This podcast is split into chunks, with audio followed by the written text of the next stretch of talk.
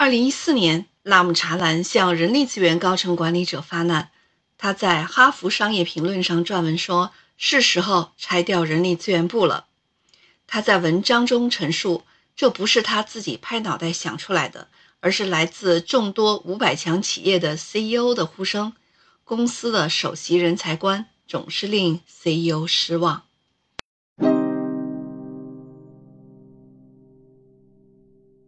拉姆查兰说：“首席人才官多数是以流程为导向的通才。”这句话既概括了首席人才官普遍熟知薪酬福利和员工关系等职能工作，专注于参与授权和文化管理等等内部事务，也侧面点出了首席人才官缺乏专家属性、战略属性。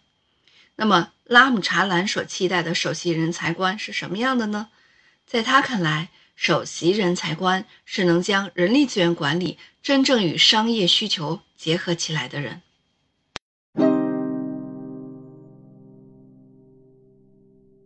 根据他的咨询经验，大型企业中科班出身的人力资源管理者多数不了解关键决策是如何制定的，分析不出员工或者整个组织为何没有达到绩效目标。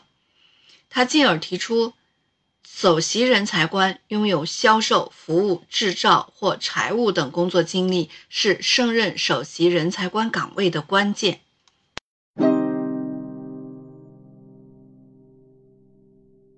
拉姆查兰以为企业提供系统咨询方案著称，他给 CEO 开出药方，将人力资源部一分为二，其中一部分为行政人力资源部，主管薪酬福利。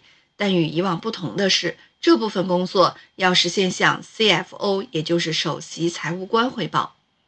另一部分为领导力与组织人力资源部，主要负责组织能力建设，目的是激发组织活力，提升管理者的领导力，提高员工的业务能力。这部分工作直接向 CEO 汇报。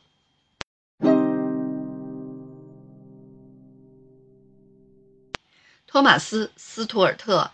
基斯哈蒙兹、拉姆查兰从人力资源职能、人力资源行业有效性、人力资源高层管理者等等方面，对人力资源管理进行了全方位的批判，而且这种批判还在持续中。